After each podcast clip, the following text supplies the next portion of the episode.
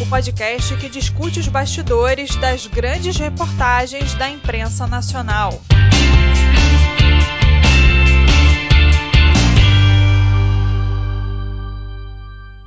Olá, eu sou a Nayara Cremasco e este é o podcast Jornalismo em Ação, que discute os bastidores das grandes reportagens da imprensa nacional. Eu vou conversar com a repórter Ilane Menezes, do portal Metrópolis.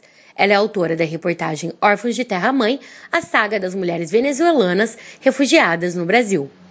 Com a crise política e econômica na Venezuela, milhares de venezuelanos têm buscado uma vida melhor no Brasil, entrando pela fronteira do país com Roraima. A reportagem mostra que o caminho não é fácil e especialmente mais duro com mulheres. Leilani conversou com várias dessas refugiadas, muitas em situação de extrema vulnerabilidade, e ouviu relatos de xenofobia, desnutrição, violência, estupro, exploração sexual e de morte de mães que acabaram de dar à luz.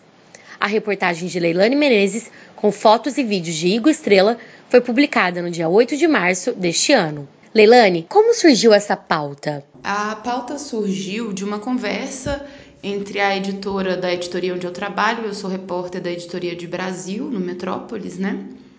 E a editora observou que a gente não estava cobrindo, nós temos sede em Brasília, né? Mas a gente cobre todos os assuntos nacionais. E ela observou que a gente não estava dando a atenção devida à situação dos imigrantes venezuelanos em Roraima. E daí ela perguntou o que, que achava da gente fazer uma matéria. Só que, assim, a mídia vinha cobrindo exaustivamente, né? Nos últimos dois anos o assunto, eu pesquisei e vi que tinham muitas, muitas reportagens. Mas todas elas é, traziam um panorama geral, assim. Falavam dos imigrantes de uma maneira muito superficial, abordando todos os problemas que eles estavam vivendo ali de maneira superficial. Ninguém das matérias que eu tinha encontrado até então tinha se aprofundado em um recorte, né? A gente chama de recorte de pauta, por exemplo, esse, esse enfoque que a gente resolveu dar nas mulheres e especialmente as mulheres grávidas. Então a gente resolveu fazer uma matéria que mostrasse a crise migratória ali do ponto de vista das mulheres, especialmente as mulheres grávidas. Eu acho que dando um recorte você consegue contar melhor a história, você consegue aprofundar a sua apuração e não fica perdido assim, né? Fala de muita coisa sem se aprofundar em nada. Então eu comecei a pesquisar a respeito da situação das mulheres, várias matérias, várias reportagens que eu li falavam sobre o aumento no número de partos na maternidade de, de Boa Vista, mas não, não falavam muito além daquilo, assim. Até tinha uma matéria ou outra que falava sobre alguma mulher que tinha tido filho né, na maternidade aqui de, de Boa Vista e tal, mas não não se, não se aprofundava muito sobre a origem daquela mulher, sobre o que, que ela tinha passado até chegar até aqui, se eram muitas como ela, se ela era, né, representava um universo maior e, enfim, os desafios, os problemas, as situações que aquela mulher tinha enfrentado, especialmente por ser mulher e especialmente por estar grávida. Eu achei que era um recorte essencial dentro do, do tema, assim, bem significativo, até porque a minha cobertura ela é bem concentrada na questão de gênero. Então, foi uma maneira que eu encontrei de cobrir de um jeito diferente, na minha opinião, né? De um jeito que saísse do que estava todo mundo fazendo. E como foi o processo de preparação para a viagem? Se eu fosse uma repórter de TV, eu teria um produtor para fazer todo esse caminho por mim. Como eu sou uma repórter de texto e de né, multimídia, mas enfim, uma repórter mais de texto, eu mesma que faço a produção. Então, comecei a pesquisar sobre os casos que tinham saído picados, assim, em alguma matéria ou outra, fontes que poderiam me ajudar, pessoas que poderiam me colocar em contato com algumas mulheres. E aí nessa pesquisa eu já saí daqui de Brasília com algumas entrevistas esquematizadas, assim, pré-agendadas, né? Eu é, notei que tinha um abrigo de uma ONG da Fraternidade Sem Fronteiras, que tinham muitas mulheres grávidas nesse abrigo, eles priorizavam o atendimento às mulheres grávidas, que é uma coisa que, por exemplo, na fronteira, eu descobri isso lá em Roraima, né? Não tem um filtro assim, não te encaminham para um abrigo, não encaminham uma mulher para um abrigo feminino ou um abrigo que tenham famílias. Vai todo mundo para o mesmo lugar quando tem vaga, assim, né? Ninguém é encaminhado, você mesmo tem que bater na porta do abrigo e pedir auxílio. Então eu descobri um abrigo que dava preferência para mulheres gestantes. E aí eu pude visitar esse abrigo, marquei um horário, já saí daqui com um horário agendado, com contatos. É muito importante numa reportagem como essa você ter o máximo de preparo possível o máximo de coisa agendada, você tem que fazer um roteiro, né? Eu tinha uma semana de segunda a sexta para ficar em Roraima e aí saí daqui já com um roteiro pré-estabelecido. Óbvio que no meio do caminho surgem várias, várias outras entrevistas. Você, a pauta vai te guiar para outros rumos, né? Você sai com uma ideia, mas é importante ter essa ideia para você não chegar e perder o tempo de apuração quando você está viajando, especialmente, né? Você não chegar e perder tempo tentando agendar entrevistas, por exemplo. Eu consegui muita coisa lá na estrada, na fronteira. Eu só tive a noção do que era exatamente aquela pauta lá. Mas eu saí de Brasília, onde é a sede da nossa redação, com a maioria dos contatos já engatilhados. Assim. Isso economizou muito tempo. E eram mais de 15 horas, 16 horas de trabalho por dia em uma semana, né? Então, assim, você imagina se eu tivesse saído daqui perdida. Não teria dado tempo de fazer tudo que a gente fez. Eu busquei fontes, por exemplo, assim, eu, eu vi quem é que defendia, quem, quem é que lutava pelos direitos das mulheres ali em Roraima. Aí liguei para essa pessoa. É, tinha uma defensora pública muito significativa nessa área de atuação. Tinham as mulheres de uma ONG. Foram pessoas que puderam me dar, mesmo que de longe, uma pré-apuração, assim, uma vista do, do cenário que eu iria encontrar. E pessoas que conhecem pessoas, né? Você tem que ir atrás de quem pode te fazer a ponte. Porque se você chega sozinha numa cidade que eu, eu por exemplo, não conhecia Roraima, não fazia ideia de como era Roraima. Então, foi bem importante contar com essas pessoas assim. E eu liguei para muita gente, eu falei com muita gente até que alguém, até que algumas pessoas ajudaram, né? Assim, as pessoas que as fontes que estão citadas no texto, eu não saberia te dizer exatamente quantas são agora, mas para fazer uma reportagem como essa, a gente escuta muito mais gente do que está citada no texto. Se você contar o número de fontes, eu arriscaria dizer que pode ser fora, fora as personagens, que são várias, né? Ali só de fonte pode ser que tenha até 10 pessoas mais ou menos citadas. Mas eu devo ter ouvido no mínimo mais 10 que não estão ali, mas que me orientaram, que me ajudaram, que me direcionaram, que me indicaram outras pessoas para falar. Eu já fiz grandes reportagens assim para conversar com 30, 40 pessoas, que às vezes nem todas estão citadas, isso fora personagem, assim, como fonte mesmo. O que foi para você o mais difícil durante a apuração? A questão do idioma foi muito difícil, porque assim, eu não, não falo fluentemente espanhol, eu tenho um conhecimento bem limitado na língua. Durante as entrevistas eu tive bastante dificuldade, tinha que pedir para repetir, tinha que pedir para falar mais devagar. E são experiências traumatizantes, são situações de violência, situações de fome, situações muito complexas. Então você tem que tomar muito cuidado para não fazer aquela mulher reviver aquilo mais do que o necessário para você ter acesso à, à, experiência dela. Você tem que ter cuidado também para não revitimizar aquela pessoa. E nesse caso foi bastante complexo por conta do idioma, porque às vezes eu não tinha outra opção senão pedir que ela repetisse. Em alguns casos eu tive que pedir para desenharem algumas coisas assim, alguma palavra que eu não conseguia entender de maneira nenhuma o que era. Algumas delas tinham é, alguma é, um sotaque diferente, assim, eu não sei dizer exatamente porquê, mas algumas viviam em regi regiões indígenas na Venezuela, então acho que poderia ser por isso também, que tinham um sotaque mais carregado ou falavam mais rápido. E isso para mim foi assim uma dificuldade prática, né? Uma dificuldade que eu posso te dizer como quase técnica, assim. Fora isso, a dificuldade emocional, né? De você estar tá diante de uma mulher que está desabrigada, que está com fome você não sabe o que fazer para ajudar, né? Muitas pessoas pedem ajuda mesmo, ajuda financeira. É, é complexo, assim, você traçar um limite entre entrevistador e entrevistado numa situação tão delicada, tão complexa, né? Nossa equipe mesmo acabou ajudando várias pessoas, comprando barraca para pessoas que estavam dormindo na rua desabrigadas, porque você acaba se envolvendo, né? Então, assim, você tem que ter uma postura profissional, ouvir aquilo com né, um certo distanciamento, mas sempre com respeito. E o envolvimento é necessário para que o texto também capte a emoção e capte, né, o que, que aquelas o que aquelas pessoas estão vivendo, assim, é muito difícil traduzir isso. E nesse caso traduzir não só em palavras, traduzir com, com texto, mas traduzir literalmente, né, do, do espanhol para o português, que não é tão fácil quanto a gente imagina pode ser bem desafiador. Tiveram várias questões, assim, por exemplo, a gente entrevistou algumas mulheres na fronteira, mesmo assim que elas entravam no Brasil, e a polícia estava ali, a polícia do exército. Foi numa semana em que o exército passou a, a policiar a fronteira, Então a gente ficou sobre a mira de uma arma no meio do mato ali, porque a, a polícia estava procurando traficantes de caça. E bem exatamente no lugar que a gente estava, na hora que a gente estava, saíram correndo vários policiais do meio do mato com fuzil. E a gente sentado no meio-fio, uma moça amamentando o bebê. E a gente sem saber o que fazer, assim, a respeito. Como é que você age nessa hora, né? Você fica sob a mira de uma arma no meio do mato. Os meus documentos, inclusive, estavam dentro do carro. Ele me pediu os documentos, eu não tinha nada para apresentar, porque estavam no carro, o carro estava um pouquinho distante. E a gente conversando resolveu a situação, mas assim, muito tenso. Daí, e assim, eu passei por isso por cinco minutos uma vez. Imagina o que, que essas pessoas passam desde o momento em que elas saem de casa até chegar num, num abrigo, num lugar, né? Enfim, para onde elas estão indo, assim. Mas são vários desafios, vários, vários.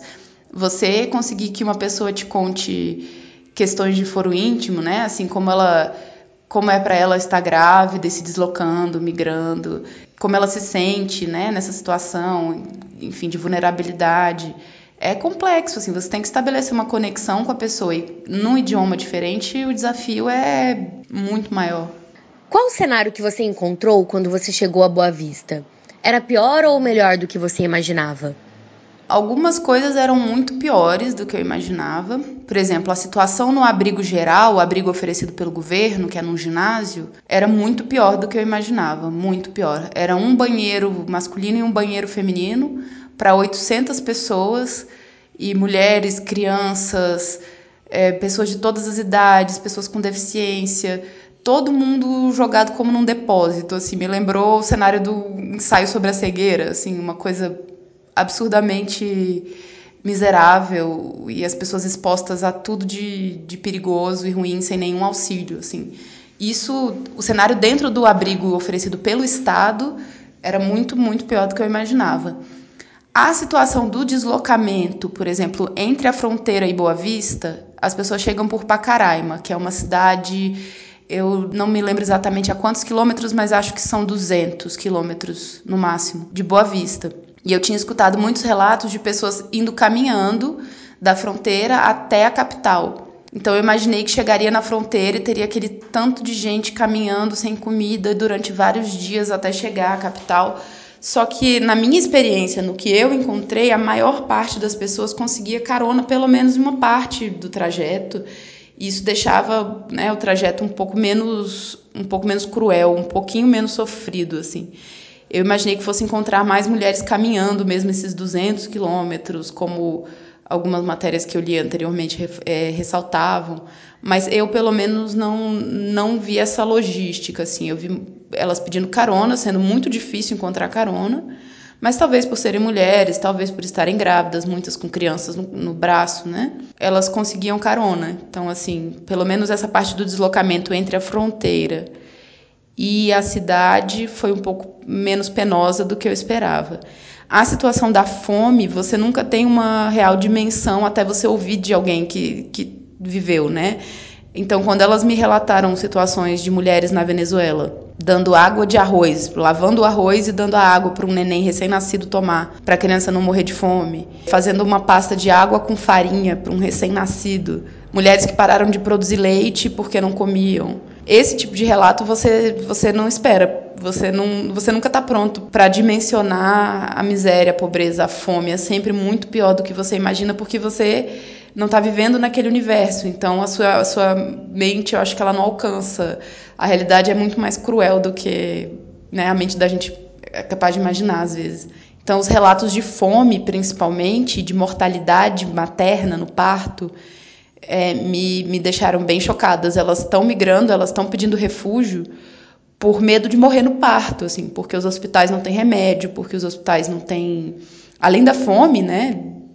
Como é que você vai gerar uma vida sem comida? Torna-se inviável. E além da fome, elas ainda têm o medo de morrer no parto. Então, o combustível, o que empurrou essas mulheres até aqui, muitas vezes foi o medo de perder o filho no parto ou morrer no parto.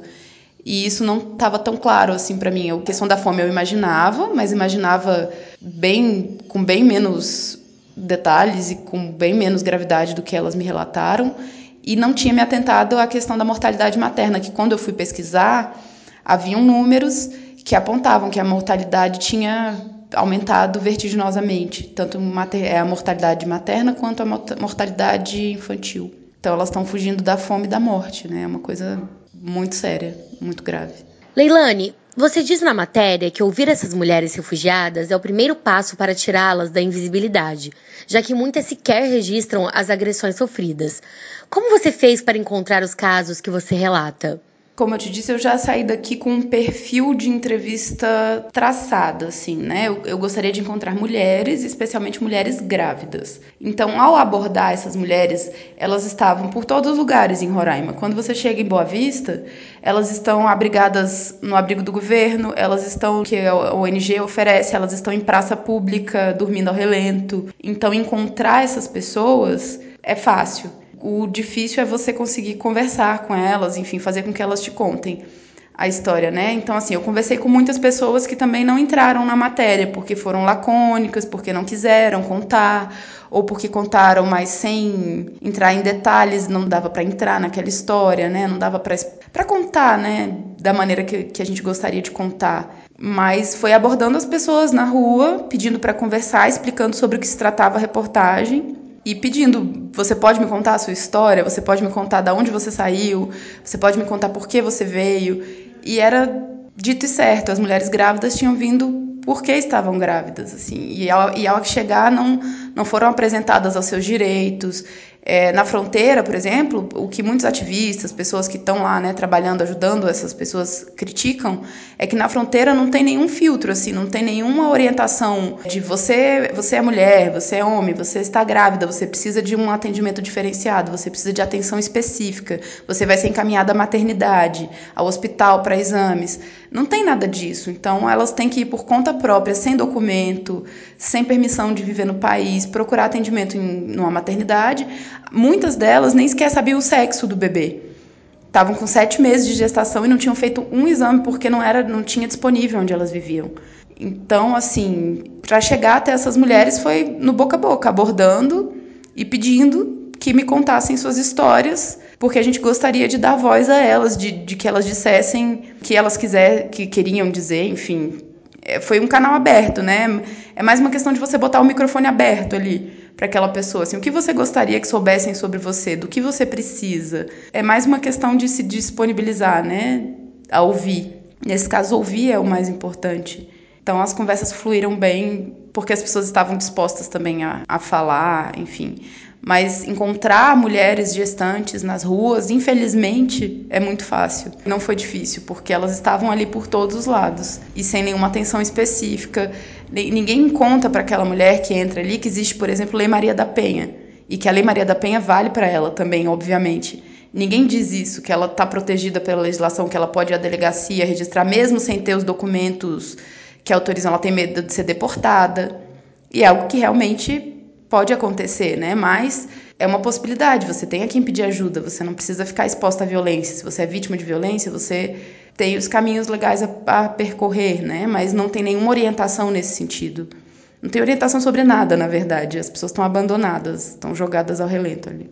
Conta um pouco pra gente a reação delas ao terem a atenção de um veículo de comunicação disposto a ouvi-las e denunciar os abusos dos quais elas são vítimas. A maioria das mulheres entrevistadas estava realmente ávida por falar, até pela questão de que elas precisam de ajuda, ajuda prática mesmo. Ajuda de receber alimento, receber doação para o bebê. Eu acho que muitas delas também viam aquela exposição como uma chance de receber algo em troca não da gente, não da equipe de reportagem, mas das pessoas que poderiam ver aquilo e poderiam entrar em contato e poderiam procurar o ONG para ajudar. Eu acho que isso, nessa situação, com certeza, as pessoas estão com fome, elas precisam de roupa, doação de fralda.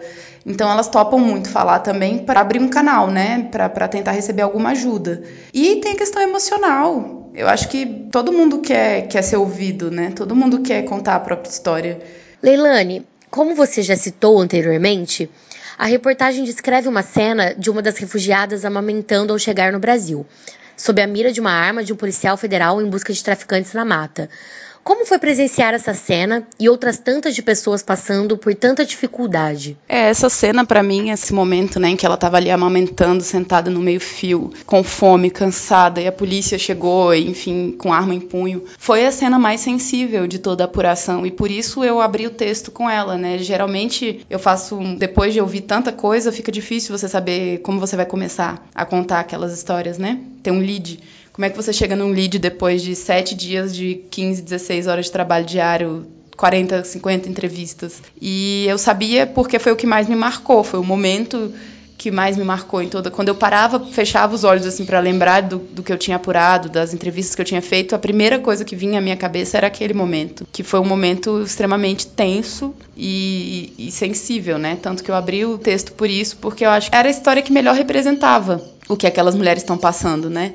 O corpo delas tem que produzir alimento sem ter alimento para comer. Elas têm que alimentar um filho, às vezes outras estão com, com bebê na barriga e precisam comer para aquela vida se desenvolver. E tudo isso diante de violência, expostas a uma vulnerabilidade muito maior por serem mulheres. Poxa, uma mulher que pede carona, ela tem medo, além de tudo, de, medo de ser roubada, medo de ser assaltada, ela tem medo de violência sexual também. Que é uma coisa que os homens. Eu entrevistei alguns homens, assim, que obviamente não entraram na matéria porque não eram foco, mas você nota que é a experiência da migração, do pedido de refúgio deles é outra, é totalmente diferente. Então, assim, as mulheres têm todos os medos que eles têm e ainda alguns extras, né? Pela questão de gênero. E eu achei que aquele momento ali da moça sentada amamentando, com fome, cansada, depois de uma caminhada exaustiva, representava bem tudo que envolvia o fato de ser mulher imigrante e, enfim, as pedem refúgio, né? Como indica a matéria, o Metrópolis pediu informações e entrevistas ao governo de Roraima, mas não recebeu retorno até a publicação da reportagem. Depois disso, houve alguma resposta do governo quanto a alguma política pública no estado pensada especificamente para proteger os direitos das mulheres refugiadas? Não, não houve nenhum retorno do governo, mesmo depois da publicação da reportagem Ninguém nos procurou, ninguém respondeu às nossas demandas e também não, não foi lançada nenhuma política específica para mulheres assim. Quando a gente chegou a Roraima, já estava em andamento uma intervenção do governo, mas no sentido de restringir a entrada das pessoas. A preocupação ali não era acolher e acolher adequadamente cada pessoa de cada perfil, né, levando em conta questões de gênero, de idade, de deficiência física. É, estava já em curso uma intervenção do governo para fechar as fronteiras, né?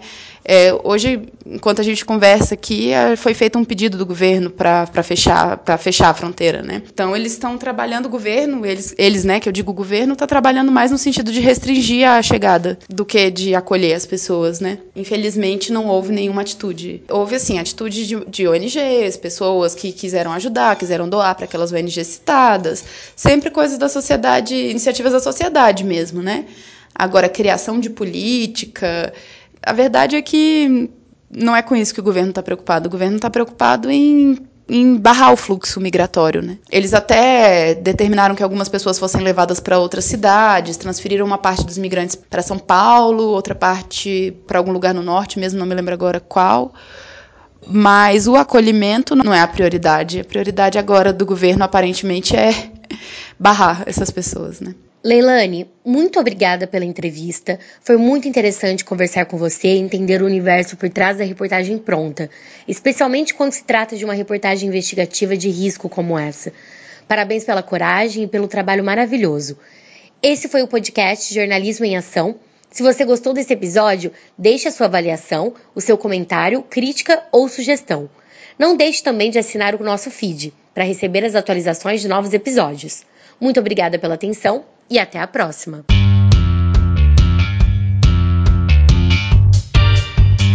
Jornalismo em Ação, o podcast que discute os bastidores das grandes reportagens da imprensa nacional.